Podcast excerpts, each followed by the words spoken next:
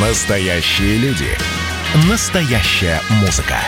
Настоящие новости. Радио «Комсомольская правда». Радио про настоящее. 97,2 FM. эм. Не отключайте питание радиоприемников. Начинается передача данных. Здравствуйте, друзья. Это передача данных. У микрофона Мария Баченина. И давайте зададимся вопросом, что такое еда? Это удовольствие, это антистресс, иногда яд, а еще это история и наука. Вот с точки зрения последних я решила сегодня рассмотреть нашу прелесть и попросила ответить на мои вопросы автора телеграм-канала Food and Science Сева Астахновича. Сева, здравствуйте. Здравствуйте. В жизни людей и в существовании даже государств есть такие поворотные моменты. Падение империй, войны, супервулканы, революции и так далее, и так далее. И после чего начинается что-то новое. Сразу или постепенно, сейчас это не важно. А существуют ли поворотные моменты в истории еды? И если да, то какие? Ну, вообще, это интересный вопрос. Мне кажется так, что если вот вернуться на несколько миллионов лет назад, когда мы еще были животом на ногах, если так можно сказать, собирали семена, травы, плоды, затем по несколько часов в день все это пережевывали, переваривали и даже не знали толком, что такое хорошая еда. Ну, так было до тех пор, пока мы не приручили огонь. Это, наверное, самый главный поворотный момент в истории употребления пищи. Потребление калорий резко пошло вверх, избыток энергии был использован для дальнейшего развития нашего мозга. Но даже после развития огня у нас это технологии, да. Я вообще бы сказал, что все поворотные истории в еде, они связаны с технологиями. То есть добыча огня в этом плане тоже можно сказать, что технология. Допустим, следующая технология, которая перевернула наш мир, это была уже технология возделывания почвы, то есть некая аграрная революция, благодаря которой кочевники и охотники-собиратели стали возделывать землю и смогли прокормить больше человек с одного клочка земли. И посадка семян освободила нас с одной стороны, а с другой стороны укоренила на одном месте. И впервые в истории человечеству не пришлось принимать непосредственное участие в поиске пищи. У нас высвободилась энергия других членов общества, которые могли направить ее на что-то другое. Таким образом, мы начали углублять и расширять человеческие знания. То есть, по сути, без сельского хозяйства у нас не было бы ни письменности, ни математики. Еще, э, если подумать, то помимо возделывания нужно было еду как-то сохранять. Здесь приходит сначала на ум вроде как холодильник, но я хотел сказать о ферментации. Как только человек научился, даже не понимая принципа, но научился управлять микроорганизмами с их помощью, ферментировать продукты, таким образом продлевая их срок годности и делая их более вкусными для себя в том числе. Ферментация помогала нам а, сохранить продукты за счет жизнедеятельности микроорганизмов, там дрожжей или кисломолочных бактерий. Таким образом мы научились сохранять. Потом мы в какой-то период времени смогли обмениваться. Колумбов обмен так называемый. Широко известное перемещение большого количества растений животных, человеческих популяций, технологий и болезней в том числе между разными континентами, между Старым и Новым Светом. Таким образом, человечество в целом обменялось определенными, э, если мы говорим про еду, определенными э, сортами растений, определенными животными. Что-то, что происходило тогда в период обмена, повлияло на современную кулинарию стран. Чили перец, который популярный плод в, в китайской кулинарии, попал совершенно другого континента. Томаты, картофель в Европе появились тоже из Южной Америки. А, кстати, какая самая древняя пища, ну или блюдо, если хотите? Не знаю, мне кажется, что нельзя назвать самую древнюю. Если э, отвечать по-научному, наверное, будет, когда мы начали использовать огонь и поняли все его преимущества и смогли изобрести вот эту первичную кулинарию, отошли от потребления орехов и ягод и начали употреблять мясо, пожарив его, наверное, что-то То есть было... в тот момент человек э, перестал быть вегетарианцем? Наверное, да. А вот, кстати, по поводу поедания живых существ, высокобелковой пищи. Меня всегда интересовало, э, как тот или иной продукт попадал на стол. Понятно, с какой-то ягодой, орехами, грибами. Съел вкусно, выжил, ядовито погиб. Такой отбор. А если это какая-нибудь медуза или же, я не знаю, там, морской еж, ну, что-то выбросил на берег, какая-то тварь, которая совершенно неаппетитно выглядит. Вот кому в голову, как вы думаете, могло прийти это попробовать и понять, что это съедобно и можно, собственно, питаться этим? Мне кажется, мы смотрим на это глазами современного человека, и нам сложно представить. Во-первых, у меня нет прям ответа Я могу просто поразмышлять. Я и, думаю, ни у кого нет этих... ответа, и я жду именно размышлений. Да, и да. в этих размышлениях я бы пошел таким путем, что те вот люди много-много миллионов лет назад, они смотрели по-другому. Возможно, то, что сейчас нам кажется какой-то отвратительной штукой, тогда просто так не воспринималось. Может быть, это воспринималось как еда. Почему нет? Если все живое начало вдруг в один момент восприниматься как еда, то медуза могла восприниматься как еда. То есть вы хотите сказать, что, в общем-то, у них не было вот этих стереотипов? Червяк – это что-то отталкивающее, медуза – это что-то вообще опасное даже Ну, мы же понимаем, что это, конечно, это все-таки культурологический аспект. Угу. Современный мир нам это показывает. Кто-то ест тарантулов. Больше двух миллиардов человек на ежедневной основе потребляет насекомых, а остальные не могут себе представить даже этого. Подождите, вы сейчас сказали, больше двух миллиардов человек ежедневно да, потребляют на ежедневной насекомых. основе. Да, да, да, в разных частях э, мира. Я думала, это экзотика даже для азиатов, нет? Южная Америка, Африка, Азия много где люди употребляют различных насекомых. И нам, белым людям, угу. европейцам, это просто не близко, но это культурологический аспект, не более того. А, я тут посмотрела в интернете, как выглядела раньше морковь, помидоры, арбуз. Арбуз меня просто убил на повал. Привычные для нас сегодня продукты, они ведь были совершенно иными. Смотришь на эту страшную морковку, она действительно как чудище какое-то. Называется селекция. Человек в процессе своей жизнедеятельности отбирал наиболее удачные с его точки зрения плоды, там, корнеплоды, растения в целом, и дальше брал их семена и сеял их, чтобы получить то качество, которое ему интересно. Таким образом, да, у нас постепенно в процессе многих таких вот мутаций происходило изменение арбузов, то арбузов, кукурузы, да, мы помним, как кукуруза раньше выглядела, можно посмотреть до сих пор, теосинта это называется, такой тонкий, как в один палец, жесткая, не знаю, как назвать, линия из семян, да, сейчас какая кукуруза сочная, как у нее много зерен. Сейчас а, для меня селекция – это микроскопы, какое-то знание о генетике и прочее, и прочее. А тогда каким образом мы могли морковь сделать более привлекательной? В основе селекции просто лежит искусственный отбор, когда человек отбирает растения или животные э, с интересующими его признаками. Даже если Википедию открыть, посмотреть, там написано, что там до 16 века отбор происходит там нерегулярно и не методично. Просто вы выбирали лучшие плоды на посадку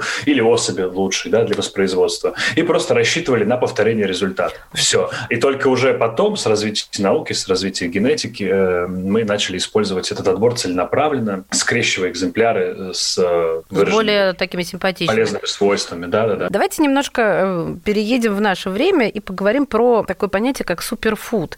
Что это такое и как по задумке производителей мы должны, потребители, понимать этот термин? Суперфуды, по сути, были с нами всегда. Если посмотреть, то можно развлечь такую небольшую игру провести, просто вбить в поисковике там химический состав и, например, дальше подставлять разные продукты. Свеклу, рис, там, капусту, яйцо, мясо, неважно. Там на английском, если это делать, то еще больше получишь каких-то картинок. И провести такой простой эксперимент с картофелем, увидишь, сколько витаминов на самом деле в нем содержится, без шуток, да, сколько минералов в нем содержится в 100 граммах. И по большому счету именно вот в этом лежит э, основная, как мне видится, проблема с использованием термина суперфуд, потому что это маркетинговый термин, который, по сути, за ним ничего не стоит. Любая еда состоит из определенного набора макро и микронутриентов нутриентов. И если бы мы хотели раскрутить тот же картофель, мы могли бы это сделать и посмотреть, смотрите, сколько в нем содержится какой-нибудь фолиевой кислоты, от цинка, от железа. И можно было бы раскручивать. Но картошка это как такой humble spot, да, это скромный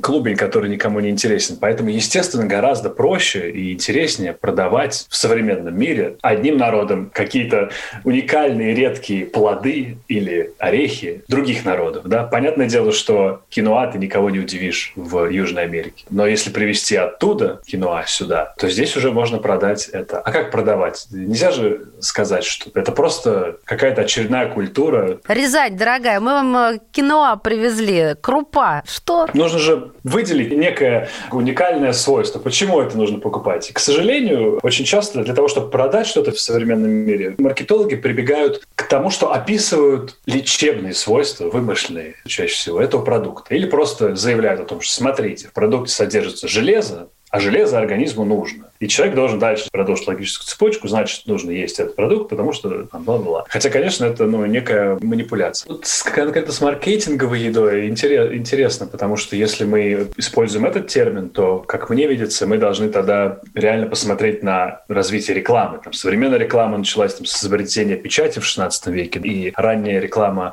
продуктов питания, она была представлена наряду там, с рекламой книг, лекарств, продуктов, каких-то напитков.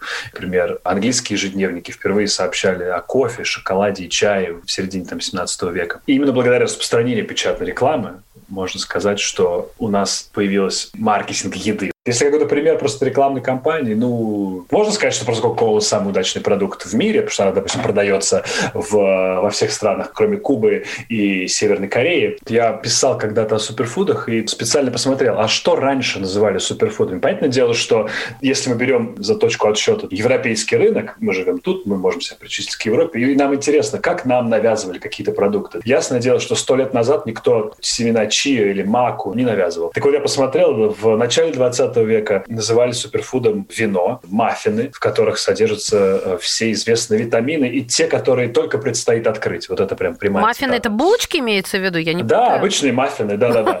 А, например, в конце 19 века Анджело Мариани запатентовал свой тоник, который должен был повышать аппетит, энергию, настроение. Он рекламировал его как медицинский препарат на основе вин бордо, экстракта листьев коки. И очень часто в истории брали какой-то продукт и говорили, что он полезен, повышает что-то, предотвращает что-то. И сейчас, по сути, происходит то же самое. Мы прервемся буквально на несколько мгновений и продолжим наше не кулинарное, а кулинарно-научное заседание «Боже, как хочется есть». Благодаря автору телеграм-канала Food and Science Севолод Астахнович сегодня в эфире «Комсомольской правды». Не отключайте питание радиоприемников. Идет передача данных. Радио «Комсомольская правда» — это настоящая музыка. Я хочу быть с тобой. Напои меня водой твоей любви. На тебе, как на войне, а на войне, как на тебе. Настоящие эмоции Это то, о чем я, в принципе, мечтал всю свою сознательную жизнь. и настоящие люди. Мы ведь не просто вот придумали и пошли на полюс. Мы к этой цели своей, ну, лет 10 готовились, шли. Радио «Комсомольская правда». Живи настоящим.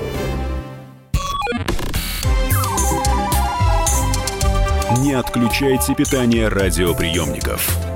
Начинается передача данных. Мы возвращаемся в эфир. Здравствуйте. У микрофона Мария Баченина. И сегодня мы говорим о еде, но с точки зрения науки, технологий и, конечно же, истории. В эфире комсомолки автор телеграм-канала Food and Science, в переведу на русский, на всякие пожарные, еда и наука, Всеволод Астахнович. Сева, снова здравствуйте. Да, кстати, Всеволод, Кого или что нужно поедать активнее? Объясню, что я хочу сказать. Ну, например, если бы мы, человечество, научились употреблять в пищу борщевик, мы, возможно, помогли бы сами себе. Ну, наверное, есть еще идеи на этот счет, или это вообще какая-то странная, глупая мысль, как вы думаете? Нет, не всех нужно спасать. Популяцию некоторых видов, наоборот, нужно уменьшать. Такие виды называются инвазивные виды. Это виды, которые оказались за пределами своего ареала обитания и начали угрожать местному биологическому разнообразию. Как раз борщевик, лачай, крыса, олень, сом. Очень много. Есть список 100 самых известных опасных инвазивных видов. И туда входит и коза, и окунь, и мидия, и рак, и кошка, и кролик, и черепаха, и кабан, и приморская сосна. Все эти животные, по большому счету, и растения нужно уничтожать. Там, правда, кошка в списке оказалась. Да, мне она сейчас из головы не уходит. Кошка да, и да, сосна. Да, да, да. Мы сейчас говорим не о моральных аспектах, а, а понимаю. именно только вот о биологическом разнообразии в этом плане. То есть не то, что я призываю уничтожать кошек, конечно же. Я сам обладатель четырех кошек, поэтому, ну да, и в этом плане подтверждается, что они захватывают мой дом потихоньку. То есть они инвазивны, это правда. Так вот, э, есть захватчиков, и делать тем э, самым мир безопаснее безопаснее, да. И люди, которые так делают, э, последователи этого направления, называются инвазиворами. А какие вот бывают вкусы, как смешан вкус с запахом, и что главнее для человека? Каждый человек, наверное, болел, у него был заложен нос. И мы знаем, что вся еда становится невкусной, как мы говорим. Хотя мы не совсем правильно употребляем термин, потому что как раз еда остается вкусной, но она теряет аромат. Как раз если закрыть нос и начать э, употреблять что-то, то мы будем ощущать базовые вкусы, которые мы можем назвать соленый, горький, сладкий, кислый, умами, э, жирный. Не уверен, что всем легко будет, включая меня, различить жирный вкус. Тем не Взять менее. наваристый бульон, пару ложек съесть. А что тут сложного-то? Или я как-то неправильно понимаю жирный вкус? Рецепторы жиров до сих пор находят по всему организму э, ученые. От красных кровяных телец и селезенки до желудочно-кишечного тракта и мышечной ткани. Но буквально 10 лет назад исследователи считали, что выделять жир в отдельный вкус пока рано, а вот более свежие исследователи позволяют допустить существование этого шестого вкуса. А вот эта фраза, что жир отвечает вообще за вкус, что чем жирнее еда, тем она вкуснее. Здесь, наверное, будет речь о сочности, плюс в нем многие вкусоароматические молекулы хорошо растворяются, поэтому это как раз к аромату. Но аромат и вкус разные вещи, потому что вкусы мы ощущаем, там, условно, языком. Аромат мы ощущаем благодаря обонянию. Обоняние через нос – это ортоназальное, и через рот. Вот если вот взять во рту и посмаковать что-то, причмокивая, Да. воздух через рот, тогда мы будем чувствовать аромат пищи. Это э, ретроназальное обоняние. Вот. И как раз-таки, когда у нас нос заложен, мы не можем этого ощущать, поэтому ощущаем только вкус. Как мы понимаем, водянистые, полнотелые, господи, что это вообще такое, вкусы? Это просто термины, которые люди придумали э, для того, чтобы описывать определенные продукты. И мы, допустим, будем оценивать палку колбасы. Как мы будем ее оценивать? Нам нужно будет выбрать определенный ряд дескрипторов, которые будут ее как идеальную для нас описывать. И там может быть аромат скотного двора, аромат дуба, аромат бабушкиного замшелого сундука. Без шуток, реально. И каждому дескриптору мы должны как бы настроить на нашу вкусоароматику, чтобы мы, попробовав один из образцов, могли все, если услышим, ну, так скажем, этот аромат, мы могли бы сказать, ага, бабушкин сундук. И вот в такой среде, среди профессиональных дегустаторов могут возникать вот такие термины, которые потом могут перетекать в обычную речь, и обывателю непонятно. Но к научному объяснению вкусов это не имеет отношения. То есть, да, в обычной речи мы говорим, что это там острый вкус или водянистый вкус, но по сути это не вкус. Вкусов мы сейчас э, официально признано 5, э, жирный, можно сказать, скоро будет, наверное, признан шестым, а все остальное это просто наша речь. Что самое привлекательное? Какой из вкусов? Известно? Ну, Выяснилось? мы можем сказать, что сладкий и умами, и соленый более привлекательны, как вкус там, высокобелковой пищи, как вкус э, углеводов, сладкий, э, соль, потому что она нужна для организма. Это, эти вкусы более привлекательны, чем кислый или горький. Это, это более опасные вкусы для человека, к которым нужно привыкать. Поэтому пиво, кофе и тоник. Ребенок не может получать от них удовольствие, а взрослый со временем начинает. Это называется acquired taste, то есть вкус, который мы приобрели и начали от него получать удовольствие. Умами. Уточните для слушателей, что обладает вкусом умами? Это вкус высокобелковых веществ. И его отдельный вкус э, выделяют. Да много, на самом деле, чего. Помидоры, грибы, пармезан, ракфор, соевый соус, какие-то ферментированные продукты. Его лучше всего попробовать, купив глутамат натрия, вот именно чистую Да-да. соль глутаминовой кислоты. И вот это будет чистый умами, который однажды зарегистрировав, как бы зафиксировав себя во рту, потом ты узнаешь его. Потом ты узнаешь его в сыре, ты чувствуешь, что Получается, ты испортишь Оно- себе жизнь. Ребят, не пробуйте глутамат натрия, а то вы будете Нет, нет, нет, потом... ни в коем случае. Почему? Не, не говорите такого. Пробуйте глутамат натрия. Расширяйте свою гастрономическую картину. Это вкус. Там, где есть белок, там есть глутамат натрия. Его нельзя избежать. Он везде практически находится, если есть белковая пища. Это просто соль, глутаминовой кислоты. Абсолютно безвредная штука. Самое время спросить, кто сейчас главный по тарелочкам, то есть по нашей еде, генетики или повара? Кто ответственен за вкус, который мы чувствуем? И Генетикам слишком долго и муторно будет делать там что-то, что повар может сделать за полминуты, добавив соль, глутамат, масло, хороший там, не знаю, соевый соус, бриош, что там, не знаю, мороженое Ой, сверху все, и так хватит, я сейчас умру от Шоколад. голода. Я уже, уже 300 раз пожалела, что не взяла с собой что-то пожевать. Ну, невыносимо говорить о еде и иметь только бутылку воды. А вот, кстати, вот эти странные позывы у некоторых людей.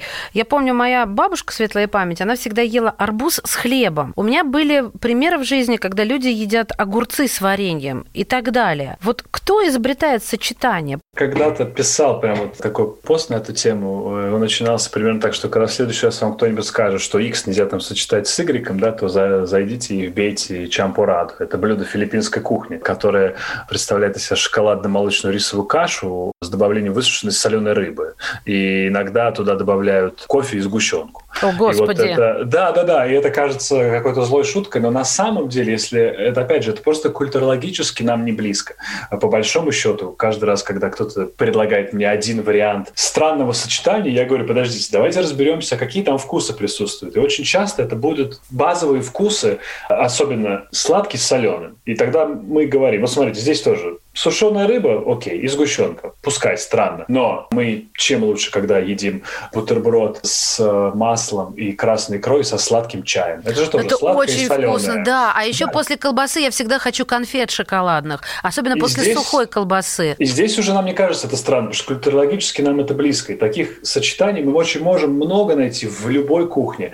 Ведь не проблема найти рис, плов с бараниной и с э, изюмом. Для кого-то, понимаете, будет какое-то блюдо воспоминанием о детстве, да, ностальгия, психологический аспект. Плюс культурологический, плюс просто какие-то особенности организма, нравится, не нравится. И вот все это вместе объединяем, и мы можем сказать, что простую истину банальную, что на вкус и цвет все фломастеры разные. Какой ваш любимый миф о еде и почему? Это гибкая вещь. То есть у меня нет прям любимого мифа, который на все времена. Мне нравится, например, что-то, где нет просто логики, как, например, что косточка там, от авокадо, ее нужно кинуть в гуакамоле, чтобы она спасла гуакамоле от потемнения. Да? Потому что многие люди не понимают, что косточка плотно прилегает к плоду, и когда мы вынимаем ее, мы видим, что все вокруг потемнело, а внутри под косточкой осталось зеленое, потому что туда кислород не попадал. И многие думают, что ага, это благодаря косточке осталось зеленое, и поэтому делают вывод, что косточку надо кинуть в, в гуакамоле, и тогда оно не потемнеет. Ну, вот такой странный вроде миф, который до сих пор где-то живет. А сейчас мне больше нравится миф о том, что температурная обработка убивает, например, всю пользу. Люди говорят так про молоко, что если молоко пастеризовано или ультрапастеризовано, или стерилизовано, то в нем вообще, мол, ничего нет. Я тоже раньше так думал. Собственно, поэтому мне такие мифы и нравятся. Так вот, например, э, стерилизация, да, это действительно самый сокрушительный вид Да. тепловой обработки. При нем молоко выдерживают 30 минут при температуре 100 градусов. И само слово даже стерилизация предполагает, что будто бы в этом продукте ничего полезного не должно Да остаться. все отрезали, что Но- может породить что-то Да, другое. но, да. но при этом ми- минеральный состав молока, независимо от тепловой обработки, практически э, не изменяется. Дело в том, что микроэлементы – это ионы химических веществ, и их не разрушает ни высокая температура, ни воздух, ни кислота. Они не изменяются просто под воздействием этих факторов. Реально разрушить их может только ядерная реакция.